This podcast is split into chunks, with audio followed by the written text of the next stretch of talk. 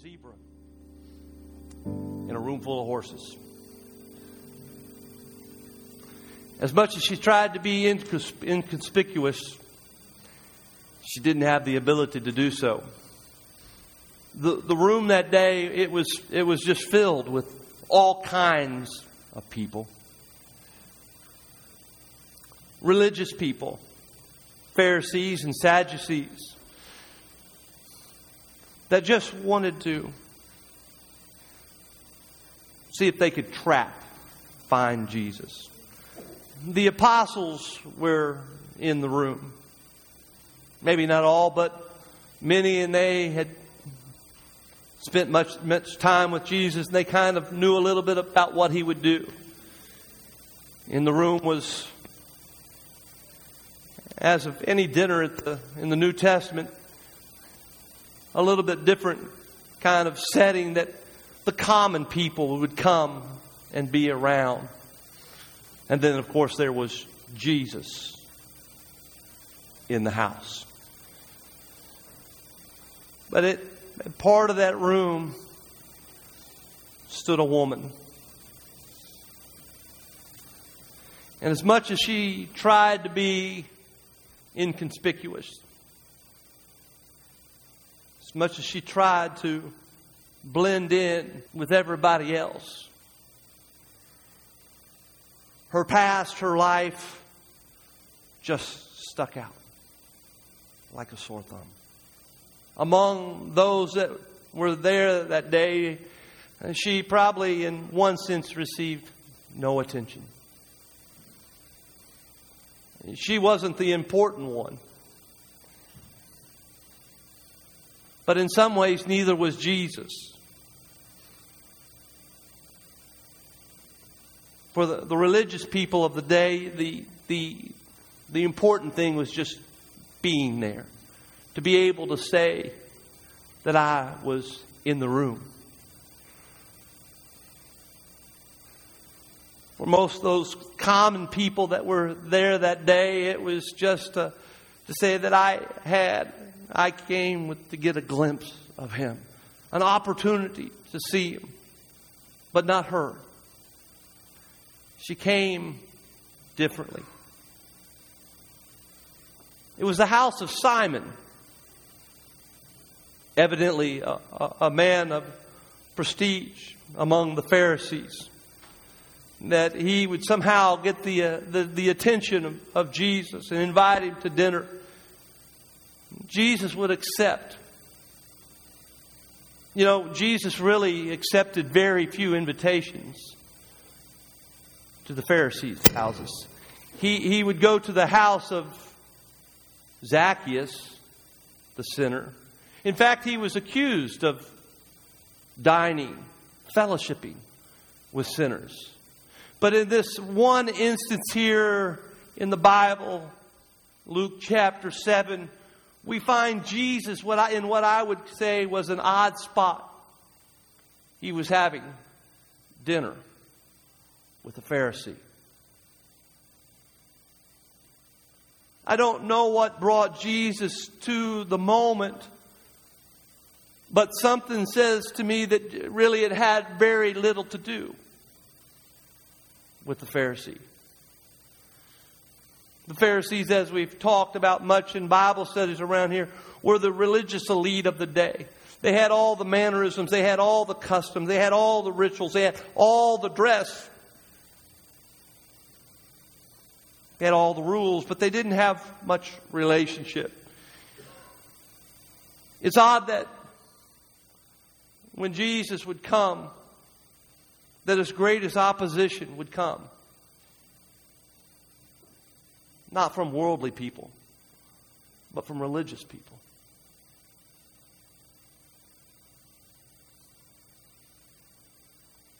We don't know the intent of Simon, why that he invited Jesus in.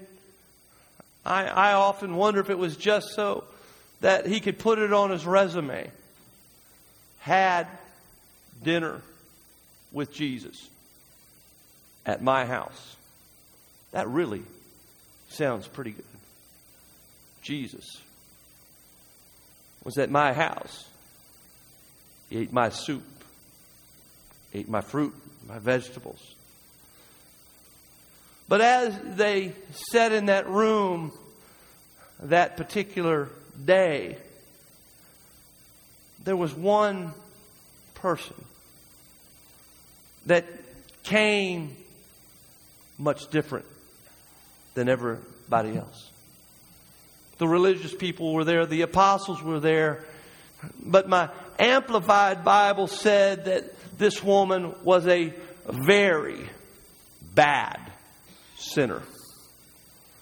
You know, not the average sinner told a little white lie, maybe took a ink pen from the office, cut out five minutes early. That's not bad sin. But they called her a very bad sinner.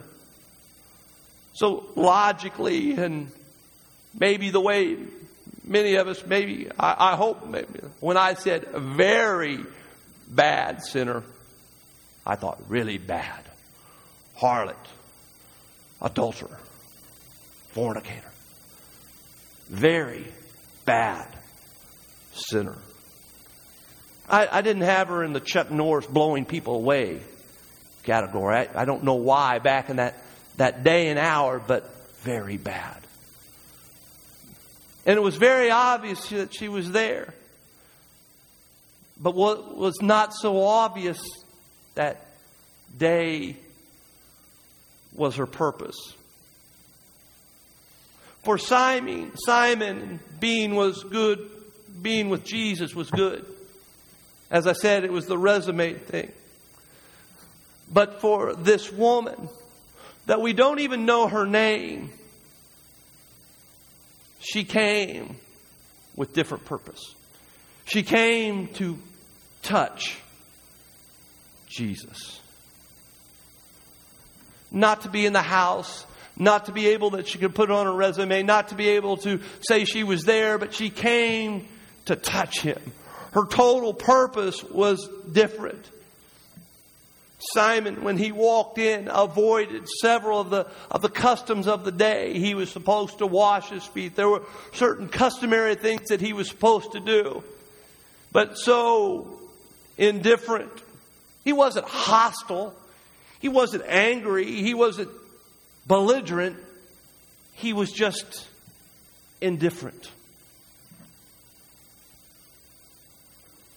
It's sad when those of the faith just become indifferent. You're not out sinning and doing all the bad things. You, you, you're not in the corner of this very bad woman. But neither would we put would, would they would Jesus have put him in someone that he said, "I know you, I have a relationship with you." He was just simply indifferent. He was just simply calloused and, well, he was kind of unhospitable. Didn't wash his feet, did not put oil on him, didn't do the customary things that should be done. Just satisfied that he was there. As were many people that particular day, but one one unknown lady. Her day was different. She got up, a lump in her throat, maybe a heaviness in her heart, something that said, Today is not going to be an ordinary day. Today, as bad as my life has been, I'm going to do something that I've never done before. I, I can see her as she went to the closet that morning, went through the robes of the day. She tried to pick out the nicest thing that she had. She didn't want to stick out. She didn't want to be the obvious one. So I, I'm sure she thought, how can I blend in? How can I just fit the scene? I want to look nice for, for this moment. And puts on the robe and fixes herself up like all you ladies do so wonderfully. But that wasn't all she did. Someplace she had this box, this alabaster box that it was her life. It was said that one pound of alabaster was worth a year's salary. We don't know for sure how much that she had, but one of the authors, as I prepared for this, said that she may have had as much as two or three years worth of salary in this box. And so she, she, as she gets herself dressed, she goes over to the place and pulls down the box. She looks at it probably in a different way. I, I am making a little of assumption, but I, I, I can imagine that this, this box that she has is a, a testimony it almost speaks in a haunting way. It is the reward from the selling of her body. The money that she gathered, she, she can't spend frivolously. There's too much pain. There's too much that's associated with it. So she just invests in something and thinks, someday I'm going to get myself out of this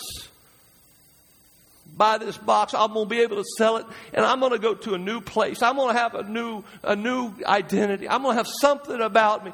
But as much and as hard as she tried from the years, that box just sat there. But this morning, as she prepared herself, she said, This morning, I'm going to meet Jesus. And I'm going to take this box with me. So while everybody else walked in, just satisfied to be with her. They didn't notice that she came a little differently, but here she came and in her, I don't know how she carried it on. She had a little purse, or, I imagine just a little box. She had a box in her hand. And she made her way uh, in amongst the crowd and stood behind Jesus with the rest of them. The common people, that's all they could do. The, the, the religious people that were comfortable and, and were used to be around Jesus. The apostles, they were all reclining. They had special places. But, you know, sometimes those that just really don't feel unworthy, they, they just kind of try to find them a place to settle in. But she'd come with the box. She'd come with the purpose. And she watched as the, the dinner took place. Waiting for the opportunity to worship. It's amazing. I, I looked at this text, and not one place did I see where there was any, ever an offer of appreciation from the religious. People that were there. I almost felt like there was a sense that the religious people were, were, were under this mindset Jesus, you should be glad that I'm here.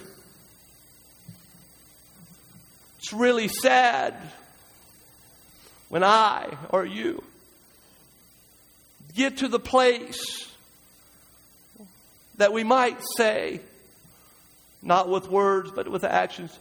You should just be glad that I'm here with you today, Jesus. He didn't offer any appreciation. There was no worship. I don't think he felt the need to. He was satisfied. He was content. He was even, I would say, righteous enough that he didn't feel like he had need of Jesus. But amongst the crowd, she stood with this burning inside of her, overwhelming desire that she needed to worship. Nobody would have imagined that she would have been the worshiper.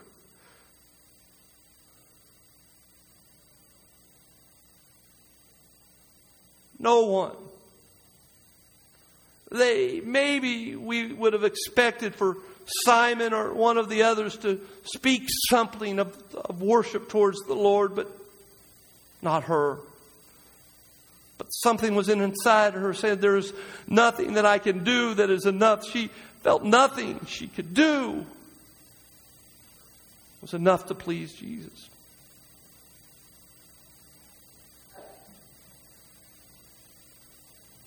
The callous Simon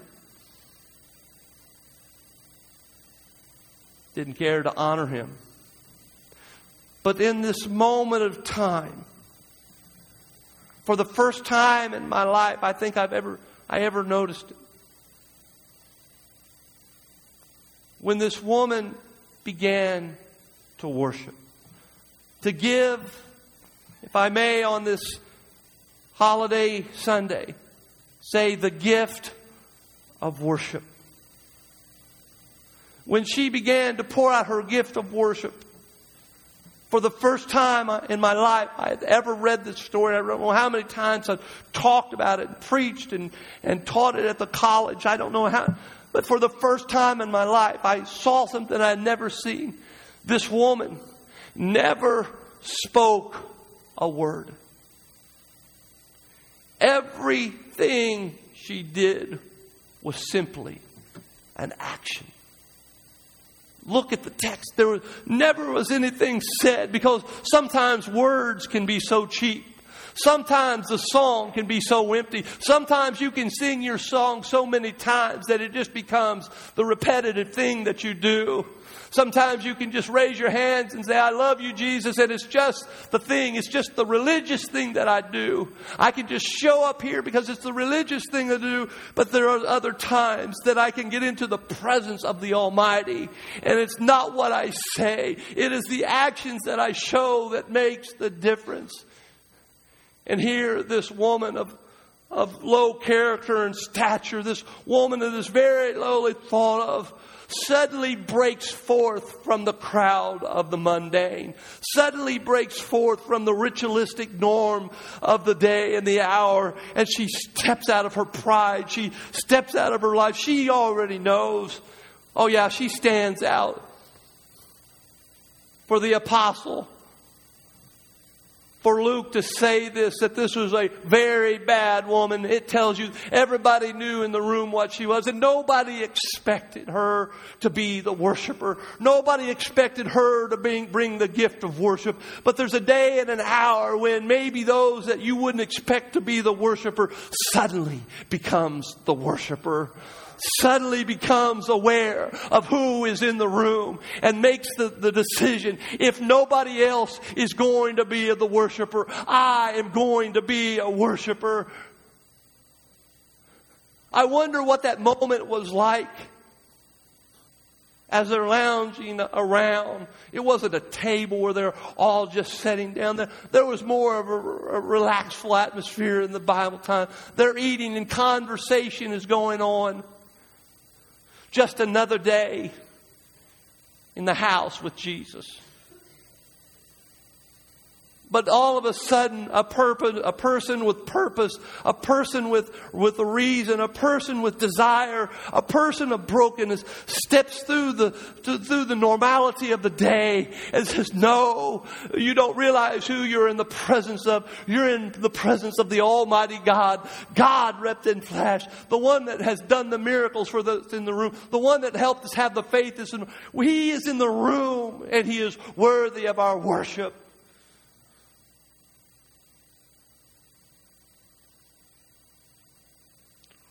What about her worship? The, the gift of worship that I learned from this woman. First of all, her worship was authentic. Her worship was not based on what he had done. But what he could do.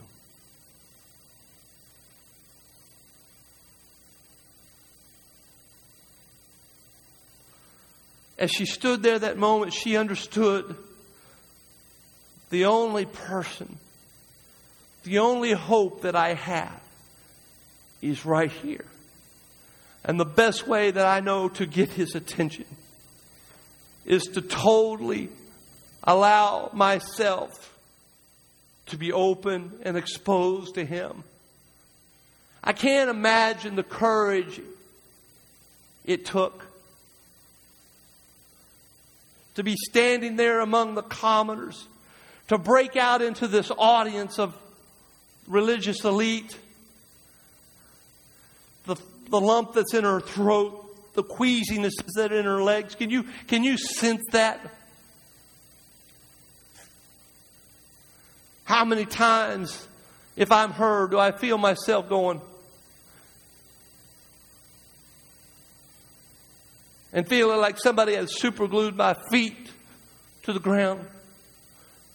And finally, the, the desire, the purpose was so strong that she busts out of that, out of that group of common people and falls at the feet of Jesus.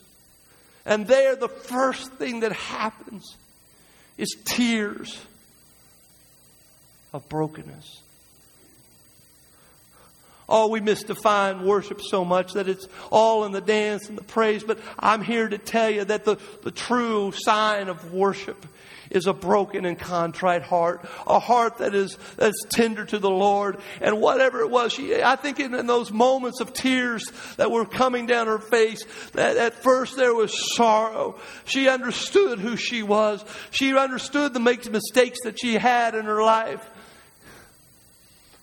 There is that moment when, when you just begin to cry, when you realize who you are and that there is nobody else that you can blame. There's nobody else you can put the responsibility. I am the result of my actions. I am a result of my lifestyle. I am here by what I have done and the tears of sorrow begins to drop. I can't imagine having enough uh, brokenness in my, in my eyes to cry so hard that the very feet of Jesus just begins to get sobbed with with the brokenness of my life. I am so broken. Everybody here knows who I am. I know who I am. And the sorrow of her sins breaks into her life. But also, I think at a moment's time, this, as I would suggest, worship involves repentance as she begins to break herself before the Lord and worship Him with everything that she has. And the sorrow is there at a point something begins to transform in her heart. Hope begins to come to her. She realizes I'm in the presence of the Almighty and something can change in my life. At a point when you really worship God, you go from sorrow to hope and the tears of, oh my word, there is possibility that there is a life changing event that is happening in my life and the tears just get stronger and stronger and she cried all the more. And the more she cried and the more her heart began to be changed, all of a sudden I go from sorrow to hope to thankfulness. My life is being transformed by my worship to God. I'm here to tell you that your worship can transform your life in God.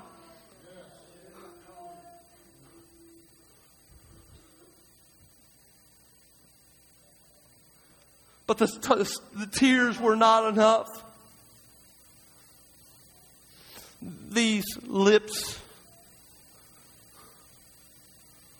that are meant to kiss other lips.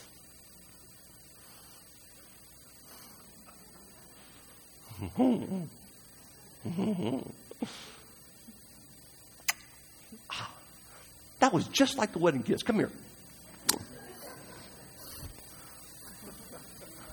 Mm, lips for lips. Intimacy. The kiss on the cheek meant, I love you. It was a, a salutation. That would have been acceptable. That would have been, that would have been enough worship. But she took the lips. Instead of going to the place of intimacy, instead of going to the place of salutation, she goes to the lowest place. Feet that are now muddy from the tears of her face. She lowers her lips to those. She cares not what anybody else thinks at this moment. She understands that she's in the presence of the Almighty. And her lips, not, I don't think just one time, goes to his feet, but over and over she begins to worship with the gift of worship by kissing the feet of Jesus.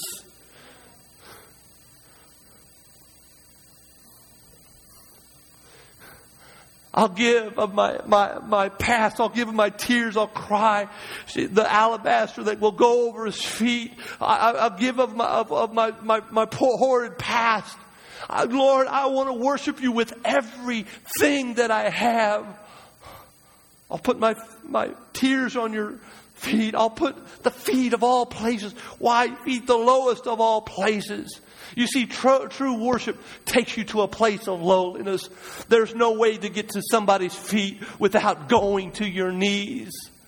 There's no way without getting yourself down below somebody else. When she went to Jesus, she understood, I am the lowest of low. Paul said it so well. I am the chiefest of sinners. And to be in his presence is such an honor and glory. Have we forgot how awesome it is to be in the presence of the Lord. I, I, I, looked at her, her gift of worship. She says, I'll give you my tears, the sorrows of my past. I've got my alabaster. The price that I've gained is worthless compared to who you are, Jesus. I'll kiss you with my lips. And then she did something Because see, the, the tears we, we said was something about her that she, it was from her past that caused the tears to, the lips were her lips and she, those lips had been spent on many people.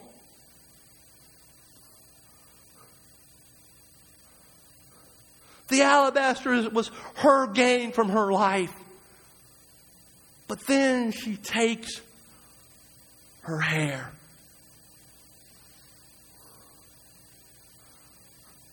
The glory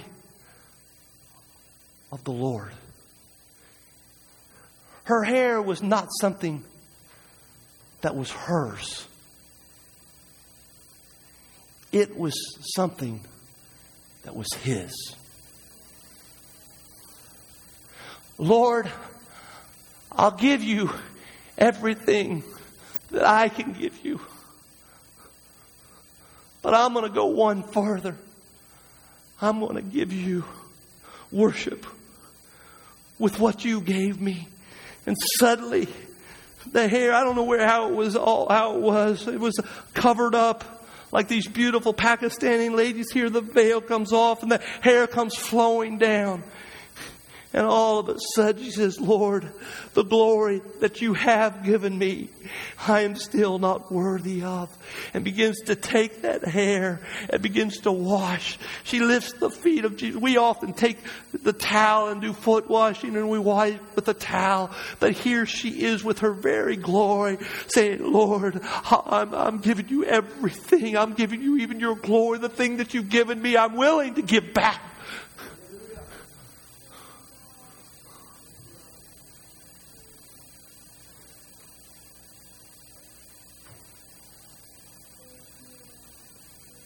And the sad part of the moment is as she is sitting there giving everything that she has and everything that God has given her. Simon and those that had grown custom of Jesus had lost their appreciation, just watched. It, it would be one thing if you're just a spectator.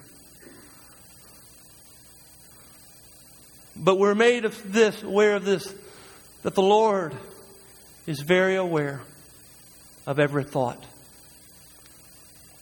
And so as she worshiped, I, I would imagine even Jesus was humbled by her worship. So brazen and so lost in their theological and religious life His thought was not, I should be worshiping too. His thought was, this man's not a prophet. If he knew what kind of woman she was, condescending, arrogant, in the presence of the Almighty.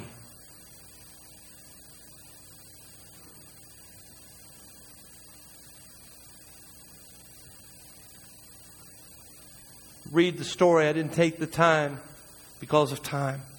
Jesus will tell a story of two people that uh, both owed debt. One owed a lot, one owed a little. And the one that was owed the debt forgave both. I'm here just to tell you, regardless of what kind of sinner you were, we all are sinners. And we all should be worshipers. We don't validate ourselves because we're less of a sinner than someone else. We don't validate ourselves by the religious system that we have been a part of. We validate ourselves by our worship to the Lord.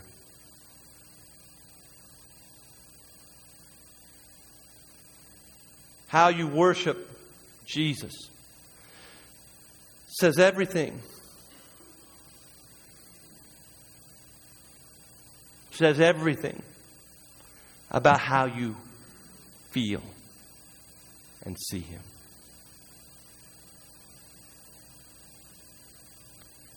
Everything about how you really feel about Him. I come to a close this morning.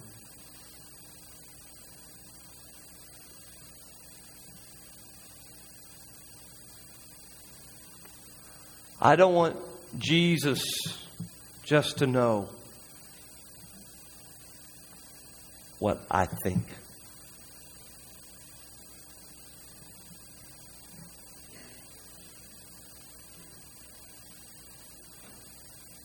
I want Jesus to know how I feel about him.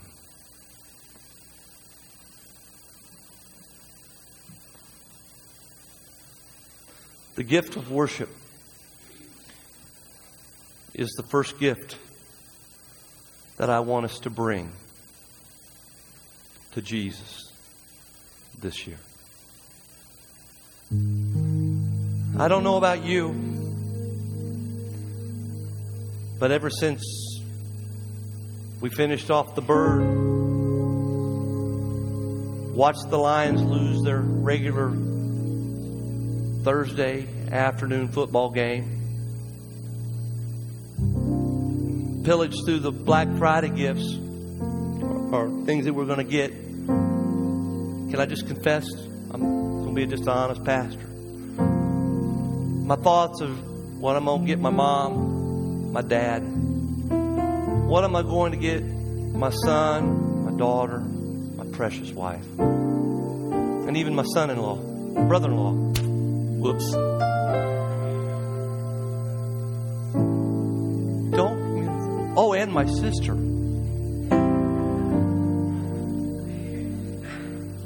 Man, I'm digging a deep hole. But we went through this. We time out. We the suggestion was we, we, we just draw names. I struggled with this. I'm gonna buy something for my mom. I'm to buy something for my dad. I'm to buy something for my sister.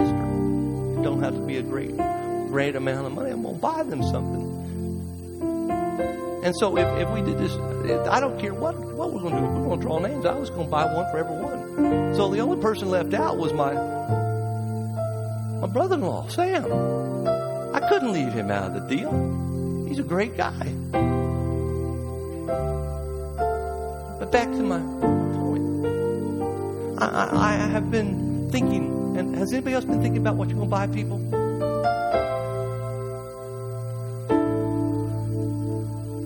But has anybody thought, what am I going to give Jesus? He gave you the hope of eternal life. He gave you His blood. He gave you His stripes. He is the author and the finisher of your faith. He has given so much, and this whole season is about Jesus. So, what are you going to give Might I suggest one of the greatest gifts that you could give Him is your worship. To somehow peel off the religious robes of the day and all the learned things that we have and cast them aside to lose the casual dining with Jesus on Sunday morning, somehow say, Lord, I'm coming back to authentic, meaningful worship. With a spirit of gratitude, thankfulness, I am so honored to be in your presence. stand with me this morning?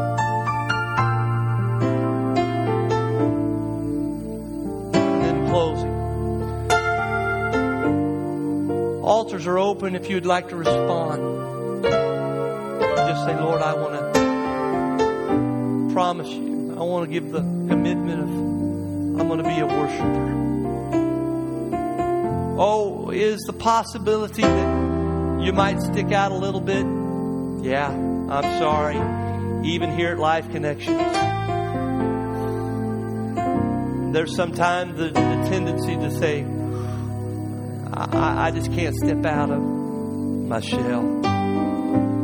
Is there the possibility it might be a little bit uncomfortable sometimes to, to weep in His presence? Well, even to respond like we did today, yeah. There's a possibility. There, there might be the moments when you might feel like the, the zebra in the, the middle of the the horses. But I'm telling you, telling you this. Your worship means everything to the Lord. I love his final words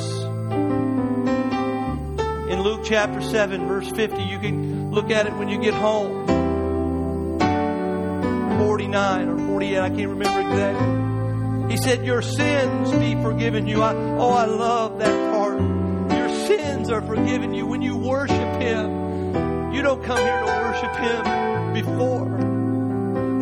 After your sins are forgiven, you come and worship Him when you are a sinner. That's when you worship Him.